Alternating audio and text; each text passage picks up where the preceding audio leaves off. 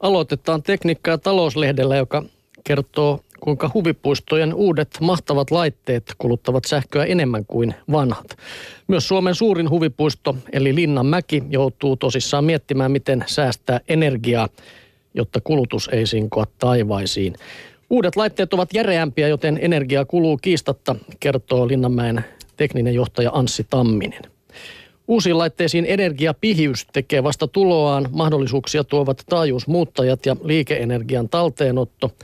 Yksi iso asia on valaistus. Tähän asti olemme olleet hehkulampujen val- varassa, mutta siirrymme vähitellen ledeihin. Vaatii tasapainoilua, jotta valaistuksen tuoma tunnelma ja elämys eivät kärsi. Tamminen saa päätteelleen tarkat analyysit huvipuiston sähkönkulutuksesta vuodesta 2008 lähtien. Kulutus ei ole juuri kasvanut, vaikka laitteet kuluttavatkin enemmän. Energiatehokkuustoimin on pystytty vähentämään kulutusta muualla. Vilkkaana heinäkuun päivänä kulutus on suurimmillaan ja sähköenergian tarve silloin 28 megawattituntia vuorokaudessa.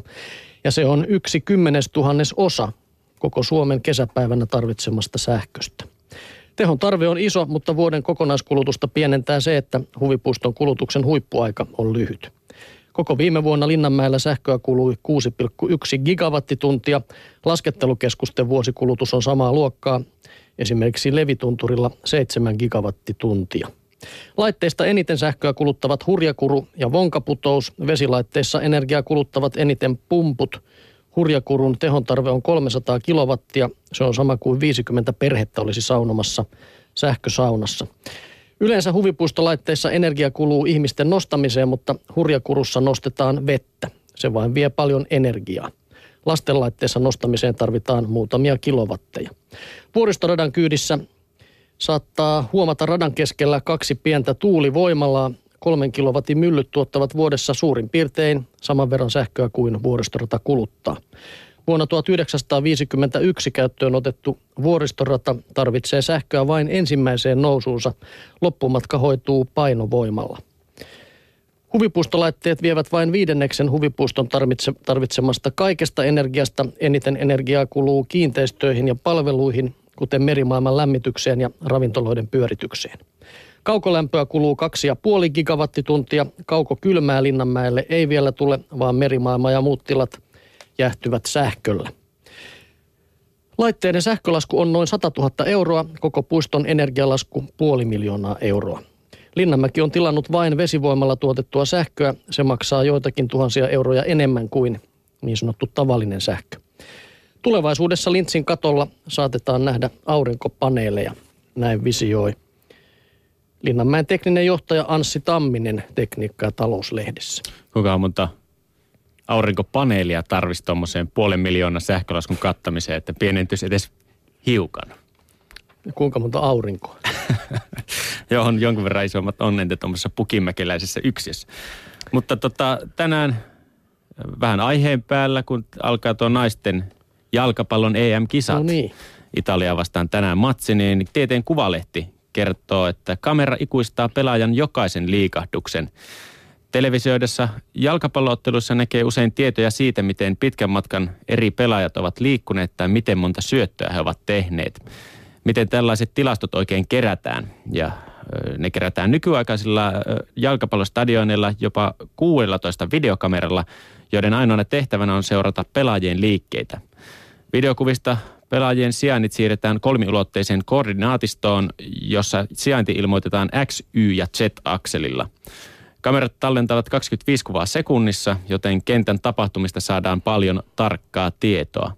Kamerat seuraavat pelaajien lisäksi luonnollisesti myös palloa ja erotuomareita. Tietokone laskee koordinaateista esimerkiksi, miten pitkiä matkoja pelaajat ovat liikkuneet. Tietokone osaa myös kertoa, miten nopeasti pallo liikkuu. Paikannusjärjestelmä on osin samanlainen kuin tutkajärjestelmät, joilla jäljitetään ohjuksia ilmasta – Testien mukaan paikkatietojen virhemarginaali on 2-3 prosenttia. Ja kamerajärjestelmä otettiin käyttöön virallisesti vuoden 2008 Euroopan mestaruuskisoissa, mutta sitä oli testattu jo sitä edellisenä vuonna tuolla mestarien liigassa.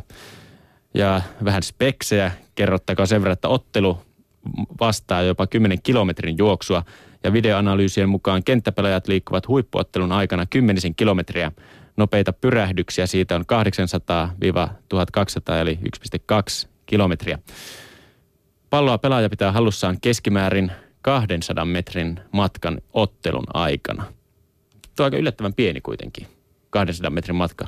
Niin, se hallussapito. Kyllä. Joo, mutta sitten nuo kilometrimäärät muuten, niitä on kyllä aina ihmetellyt, kun On, on, niitä, niitä katsoo. Tuosta tuli vielä mieleen, että just olen lueskellut Rolling Stones-kitaristi Keith Richardsin elämäkertaa, ja siinä hän kehui, kuinka, kuinka tota, konsertin aikana Mick Jagger hänen mukaansa juoksisi 15 kilometriä ja hän itsekin 8 kilometriä. Mä en ole kyllä Keith Richardsin nähnyt juosseen ikinä, mutta siinä kyllä ihmettelee, että mistä hän, mistä hän se on noin tilastot ottanut. Onko niilläkin 16 kameraa siellä ottamassa? Tota. Aivan varmasti. Ja Michael Monroe juoksee vähintäänkin saman verran kuin Mick No, Jagger, plus se kiipeää varmaan vielä saman mitan ylöspäin Siitä niitä juu. pitkin.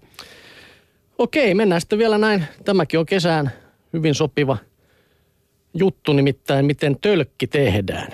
Suomen kaksi tölkkitehdasta, niin lehti on 3T. Suomen kaksi tölkkitehdasta valmistaa noin 2 miljardia juomatölkkiä vuodessa. Puolalainen Canpack aloitti tuotannon Hämeenlinnassa viime vuonna ja monikansallinen Rexam Mäntsälässä tämän vuoden alussa.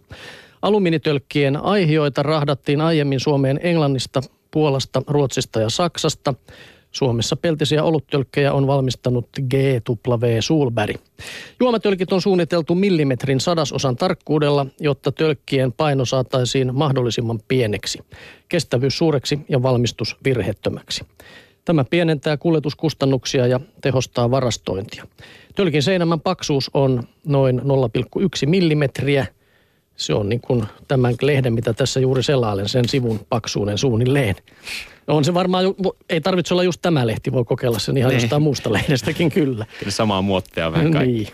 Kestävyyden ja prässäyslaadun takaamiseksi alumiiniin sekoitetaan alle 2 prosenttia kuparia, magnesiumia, magnaania, piitä ja rautaa.